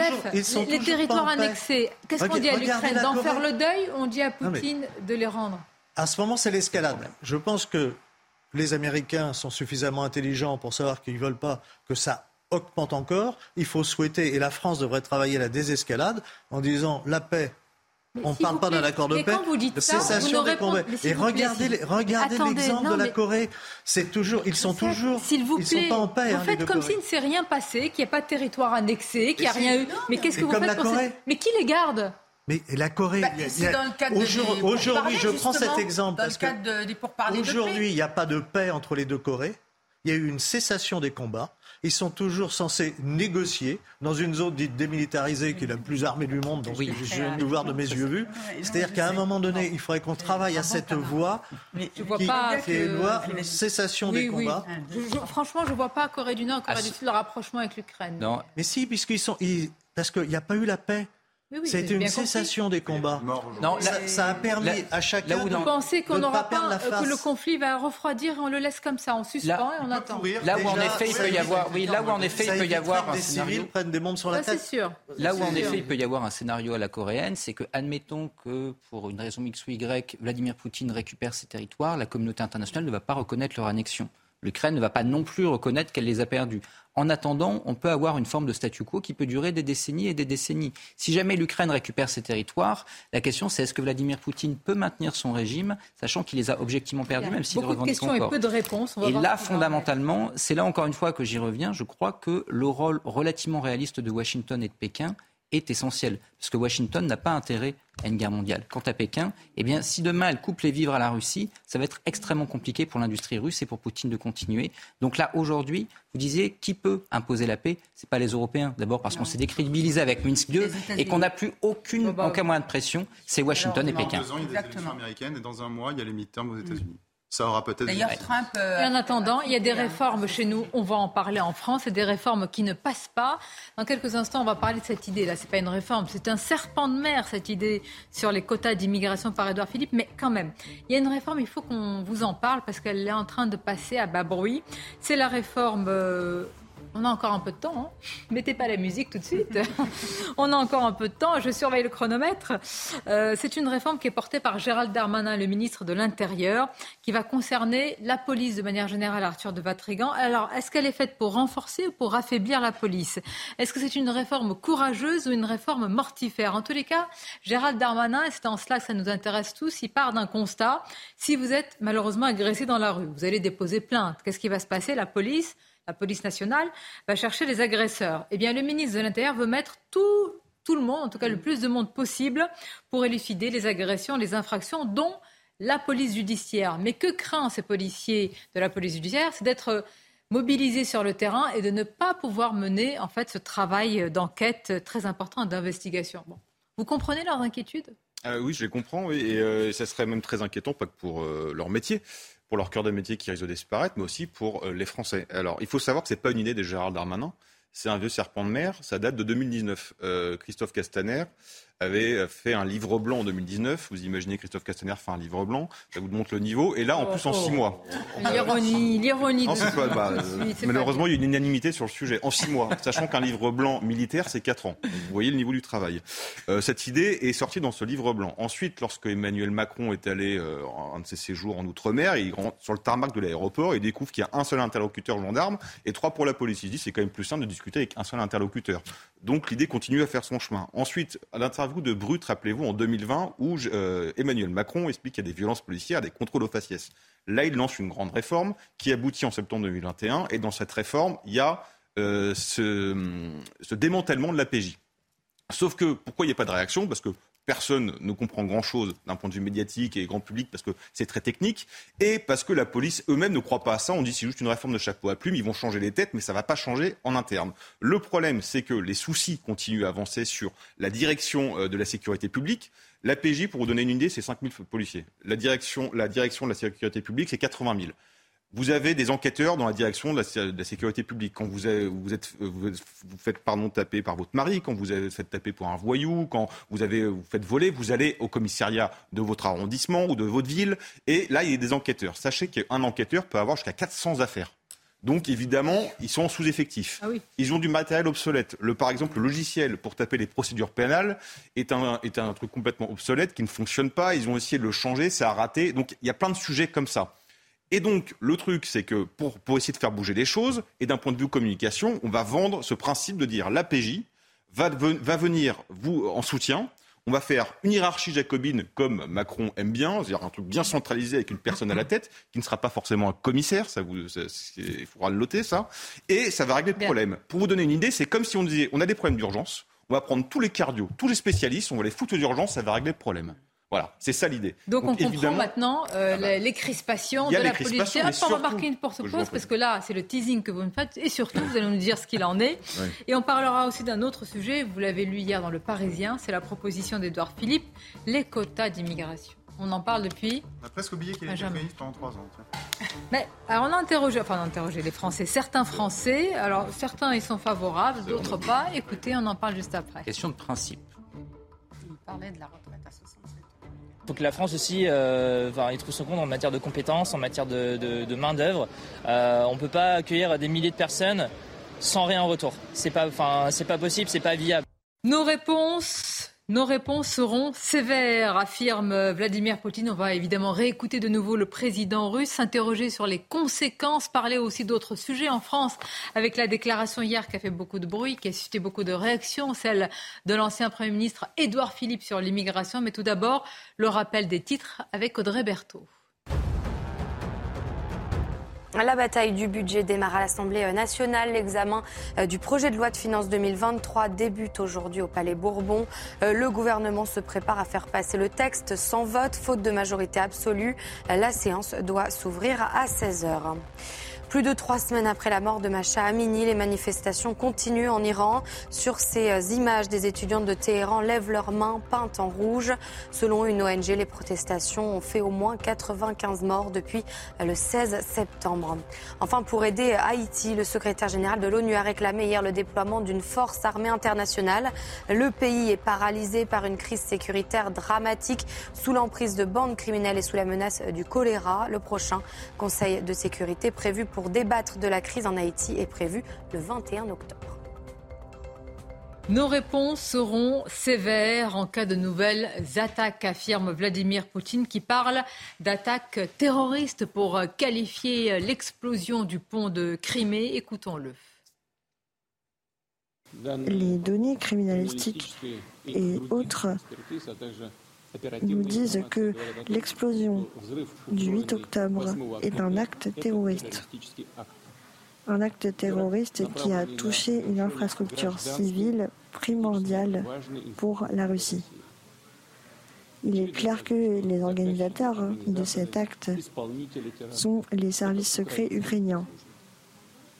Le régime de Kiev utilise depuis longtemps les actes et les méthodes terroristes. Nous voilà prévenus, on parle d'escalade, d'engrenage infernal. Et messieurs, vous avez eu un débat vif. Euh, non, mais c'est vrai, c'est très important sur le fondement finalement de cette guerre. Pour vous, Arthur, de Vatrigan, Poutine veut la guerre depuis des années, en réalité depuis 20 ans. Pierre Gentil, vous vous dites qu'on l'y a poussé finalement par euh, finalement le grignotage de l'OTAN qui ne cesse d'avancer, d'avancer et jusqu'où? Ce sont deux visions extrêmement différentes. Moi, la question que je vous pose, c'est en guerre, en guerre, est-ce qu'on a le temps de, ces, de faire ces analyses ou est-ce qu'on est mobilisé face à celui qui attaque finalement quand et, on n'est pas justement. Vous avez peut-être commis un pardon par lapsus, mais parce que justement, il y a la guerre. Mais sommes-nous, nous, Français, en guerre? Nous sommes des quasi co-belligérants. Mais précisément, nous ne sommes pas vraiment en guerre. Et c'est parce que nous ne sommes pas en guerre que nous pouvons, en espérant euh, qu'un jour on arrivera vers la paix, eh bien, euh, discuter de ces sujets-là et surtout, eh bien, justement, faire ce qu'on a fait là, c'est-à-dire nous interroger sur les causes.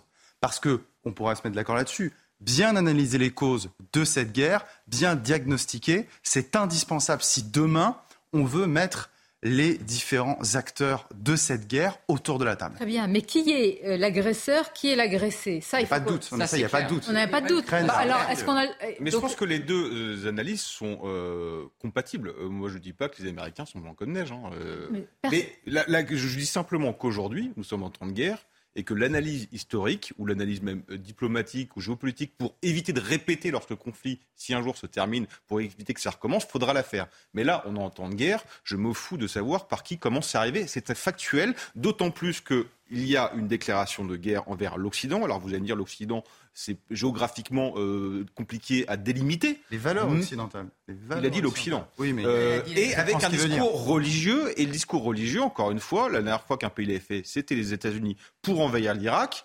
Voilà, je me méfie de ça. Je dis simplement, on est en temps de guerre. Je me fous de savoir qui a commencé et comment et pourquoi aujourd'hui. Il faudra faire ce bilan-là, cette analyse évidemment après. Aujourd'hui, et je dis simplement que malgré tout, la France fait partie de cette guerre-là parce qu'elle est nommée comme ennemie. De mais par contre, c'est important de savoir qui a saboté les, les gazoducs Nord Stream 2, qui remet une pièce dans la machine. À... On ne saurait pas maintenant. On le saura, on le saura jamais. Vous avez un doute alors Vous avez un doute Et à la rigueur, mais rationnellement, on pourrait dire évidemment que c'est du côté des Américains parce que depuis le début ils sont contre et, puis on est en temps de guerre. Après, rationnellement, on sait que les, les, Russes en temps de guerre sont capables de fumer une cigarette sur un baril de pétrole. Et j'en profite, profite pour dire que euh, d'un mot justement là-dessus. Une enquête est en cours, et évidemment, qui mène l'enquête, c'est l'OTAN. Bah oui. C'est facile. c'est pour ça on n'aura pas. Mais, mais à la rigueur, à la rigueur, c'est à, la rigueur, c'est relativement secondaire de savoir. En fait, il, est évident. C'est quand même en, train d'entraîner une escalade sérieuse. Mais il est évident qu'il faut que euh, aujourd'hui nous soyons derrière les Ukrainiens. La question, c'est comment est-ce qu'on sort du conflit? Et vous avez deux façons de sortir d'un conflit. Soit vous écrasez l'ennemi, vous faites qu'il n'existe plus. A priori, on ne peut pas faire demain que la Fédération de Russie n'existe plus. Soit vous arrivez à trouver un modus vivendi avec votre ennemi. Vous savez, c'est la théorie de Kissinger. Si vous voulez une paix durable, eh bien, il faut que les intérêts fondamentaux de l'adversaire puissent être compris. Parce que s'ils sont compris et si vous les respectez, ça permet à l'autre de rentrer dans une logique de paix. Quels sont aujourd'hui les intérêts fondamentaux de Vladimir Poutine? Comment est-ce que cette vision très obsidionale aujourd'hui de la Russie s'est développée?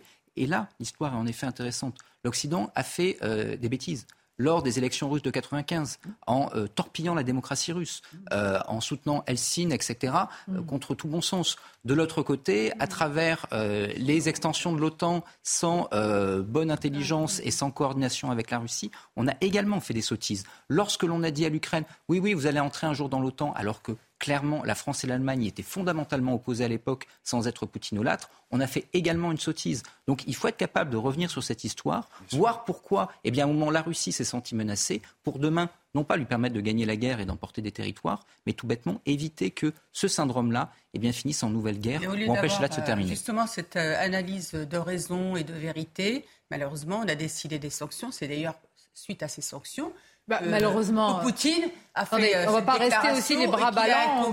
Non, mais attendez, non, non, mais, il avait, il avait annexé la C'est une vraie question, là. On ne peut pas rester, euh, recevoir des baffes mais, euh, évidemment, mais on avait, symboliques et politiques. Je veux dire, on avait le rôle de tiers, si je puis dire, où on pouvait se positionner autrement. Et c'est ça qui est regrettable, c'est que tout de suite. Ah, mais, mais, mais, mais c'est parce que regarde l'analyse. Où est la troisième voie Benjamin parle d'analyse euh, L'Europe et la France, de, surtout depuis que Sarkozy a réintégré le commandement de l'OTAN, on n'existe pas en fait. Et on n'est pas obligé de se contenter de cet état de fait, enfin. Mais c'est factuel. Non, mais vous ne donnez pas la À ce solution. moment-là, on fait rien et on se laisse. Naïman Fadel, Ouais. quelle est, attendez s'il vous plaît, En- quelle est la troisième voie qu'il faudrait proposer Est-ce qu'on a le choix de ne pas euh, établir et décider de sanctions contre la Russie quand un pays a une souveraineté qui est comme ça, euh, foulée aux pieds Et là, c'est le cas par Poutine? Évidemment, mais on voit bien que ça ne sert à rien. Et puis il y a une surenchère aujourd'hui et qu'il y a une escalade et que les États-Unis sont aussi dans cette escalade, menés dans cette escalade, parce qu'on voit bien que euh, ils, ils pensaient euh, tenir, si je puis dire, Zelensky, mais ils ne le tiennent plus. À mon avis, là, ils ne le tiennent plus avec l'attaque qu'il y a eu sur le pont. Ils ne les tiennent plus. Mais peut-être que on pourrait, euh, justement, enfin moi je suis très naïve sur ça, mais que l'Europe pourrait euh, avoir un sursaut et euh, justement euh, être dans des pourparlers en montrant sa souveraineté et surtout qu'elle ne va plus suivre les hein, États-Unis. oui, de Je Macron, sais que je suis pas macroniste, mais j'ai quand même l'impression que, alors, il a, il a- impré- il a il a fait le verbe de essayé. communication et la mise en scène, dire, il a essayé de négocier. Alors peut-être que c'était compliqué d'être à chaque Bah, fois ça les veut dire metteurs de que c'est les sanctions États-Unis et le qui mènent la négociateur, peut-être. Mais juste, tout le monde des- est d'accord que tout. citer juste De Gaulle en 61 Parce que euh, tout le monde se, se réclame de De Gaulle, y compris bah, De Gaulle en 61, juste après la construction du mur. On va revenir à Non, mais c'est important parce que et voilà, euh, De Gaulle, bon, Très bien. Euh, il dit à, à- à partir euh, à propos d'un impérialisme ambitieux, il explique que tout recul a pour effet de surexciter l'agresseur, de le pousser à redoubler sa pression et finalement faciliter et hâter son assaut. Bon, bah, voilà. Tout est dit. Oui. Donc pas de recul, on avance, quitte à l'escalade. Bon.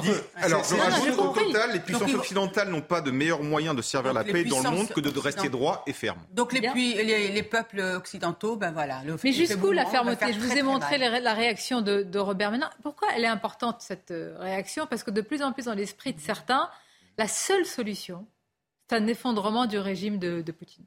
C'est un Pour Ce serait, un- ce serait une catastrophe géopolitique. Et ça, je crois que tout le monde d'à peu près sensé en est conscient. Parce que la Russie, il faut voir que la Russie n'est pas une nation, c'est un empire. Vous avez plein de petites républiques en réalité au sein de la Fédération de Russie qui ont des identités extrêmement différentes du bloc russe et qui, si elles devenaient indépendantes avec des, avec des armes et quelques armes nucléaires sur leur territoire, deviendraient des vraies bombes avec des conflits frontaliers au sein de la Fédération et hors de la Fédération. Par ailleurs, on l'évoquait tout à l'heure, vous avez une vie politique russe qui ne ressemble à rien à notre vie politique. On voit en Albanie, on dit Ah, c'est parfait, si Poutine disparaît, ça va forcément être l'op- l'opposition libérale. C'est très peu probable que ça Pour se passe ainsi. pour abonder dans votre Donc ça va être très très dangereux. Pour abonder dans votre sens, en fait, il faut se souvenir aussi que, euh, si, effectivement, la Russie est une fédération. Il y a un certain nombre de peuples qui composent cette fédération.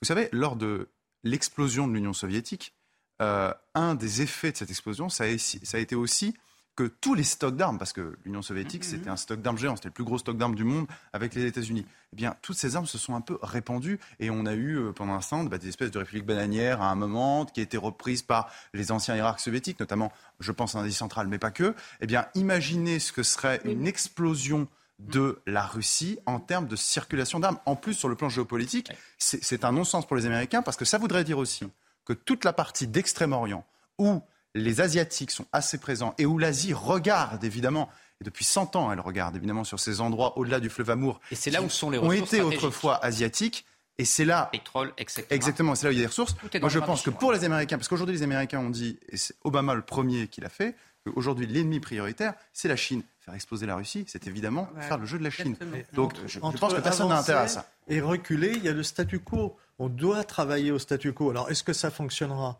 Mais euh, il y a toujours un problème psychologique de ne pas perdre la face. Euh, après tout, euh, les Ukrainiens, qui les arment, qui leur donne les munitions? Une armée sans munitions, euh, Oui. elle arrête. De l'autre côté, euh, Poutine se rend compte qu'il a un léger problème quand même. Et donc, à nous, dès qu'il y a un coin à enfoncer pour le statu quo, une fois qu'on a obtenu le statu quo, c'est-à-dire l'arrêt des combats, on peut aller sur Oui, autre mais chose. vous ne me dites pas sur quelle base on obtient l'arrêt des combats. Il faut des concessions de part et d'autre. Qui est prêt à faire des concessions? Zelensky? Vous voyez ce que je veux dire? Non, mais Zelensky ne fera pas de concession, Bah alors, avec sauf, qui? sauf s'il n'a plus de munitions. Non, mais c'est impossible. Vous voyez aujourd'hui les Américains qui stoppent c'est pas et, du jour au et lendemain. les civils Non, non, ukrainiens. non, non, laissés- non. Alors ça, ça, ça, ça se gère. Entre avoir un surplus de munitions ou avoir juste... Tout, tout ça se gère. C'est aussi des rapports de force Bien. internes. Les Américains ont sans doute compris qu'ils ouvraient la voie à la Chine une fois de plus. Là. Donc, Je vais revenir en. France avec d'autres problématiques qui ont été soulevées par un ancien Premier ministre, Édouard Philippe. Vous l'avez sans doute lu hier dans Le Parisien. Serveurs, infirmières, ouvriers, la pénurie de main-d'œuvre, on n'en finit pas de faire la une de l'actualité. Et quand il a été interrogé sur cette question, l'ancien Premier ministre souhaite, a dit souhaiter en tous les cas une nouvelle approche et telle nouvelle sur l'immigration, en tout cas ressortir une question que l'on connaît bien, ce sont les quotas d'immigration par profession. Je voudrais d'abord qu'on plante le décor. Comment ça marche Eh bien, tout cela est expliqué par Augustin Donadieu et vous allez voir qu'il a suscité beaucoup de réactions, Édouard Philippe. Instaurer un quota d'immigration, cette idée n'est pas nouvelle. En 2019 déjà, Édouard Philippe, alors Premier ministre, s'était dit ouvert au quota, mais pas à l'immigration zéro. Dans une interview donnée à nos confrères du Parisien, l'ancien locataire de Matignon détaille sa proposition. Un débat au Parlement pour dire cette année on prend beaucoup de médecins ou on prend beaucoup de soudeurs, ce ne serait pas scandaleux ni médiocre, ça me paraît même assez légitime. Cette idée ne fait pas l'unanimité parmi les observateurs. Les frontières, je répète, sont ouvertes, c'est l'immigré qui fait la petite immigration, c'est ça qu'on doit changer et c'est pas en autorisant des permis de travail qui ont toujours existé, qui existeront toujours, qu'on va régler ce problème. Donc il tape à côté de la cible. Outre-Atlantique, au Canada, les seuils et les quotas instaurés ne concernent pas les autorisations temporaires de travail, mais bien la volonté au cas par cas des migrants désireux de s'installer sur une longue durée dans le pays. Le premier critère, c'est pas d'être un soudeur quand on manque de soudeurs, c'est d'aimer la France et d'avoir envie d'y vivre et d'avoir envie d'y construire son avenir. Et ça, c'est aujourd'hui tout à fait oublié par cette droite qui ne voit les choses que sous l'angle économique. Le grand débat qui se tiendra devant le Sénat et l'Assemblée nationale devrait commencer dans les prochaines semaines. L'exécutif précise qu'il sera précédé d'une concertation avec tous les partis, les partenaires sociaux, les associations et les représentants de la société civile. Bien, beaucoup de réactions à, l'idée d'Edouard Philippe qui vise aussi 2027. Je pense que hein, tout le monde l'a quand même. Euh, Vous êtes sûr Il y a un petit, si on n'a pas dû le préciser. Mais pourtant, il ne se rase pas. Oui. Mais il y pense. Hein. Euh, alors, est-ce qu'il y pense aussi pour 2027 Je lui ai posé la question, il ne m'a pas répondu hier, Éric Zemmour, au grand rendez-vous, mais il a réagi à l'idée d'Edouard Philippe. Euh, assez court, on va, on va regarder ce qu'il a dit. Edouard Philippe est un immigrationniste. Voilà. C'est court, c'est clair, c'est efficace. Ah, pour vous, vous êtes d'accord? Bah, Si vous voulez, en fait, il faut bien comprendre une chose c'est que par défaut, si on.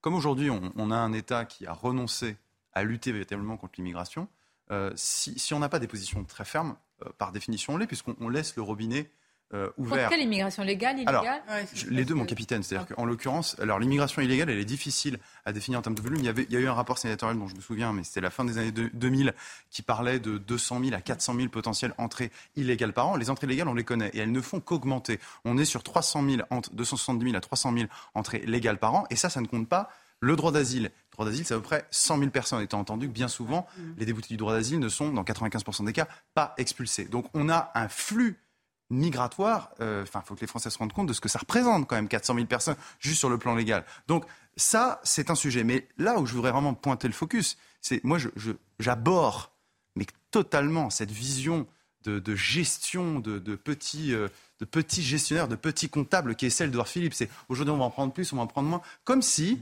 tous ces gens-là étaient des unités économiques, des monades comme ça qu'on déplace dans un espace, puis on va, on va faire un espèce de melting pot. C'est un peu la même logique qu'Emmanuel Macron quand il dit on va repeupler les campagnes avec, avec des migrants. Mais mais ces gens ne connaissent rien et ne comprennent rien au peuple français. Il y a des gens qui n'ont pas envie que ça change. Il y a des gens qui n'ont pas envie qu'il y ait un tel flux mais on ne va pas faire une immigration zéro. Donc dans cette immigration légale, pourquoi ne pas euh, Si vous n'avez pas de choc, si vous n'avez pas de choc, on ne fera rien.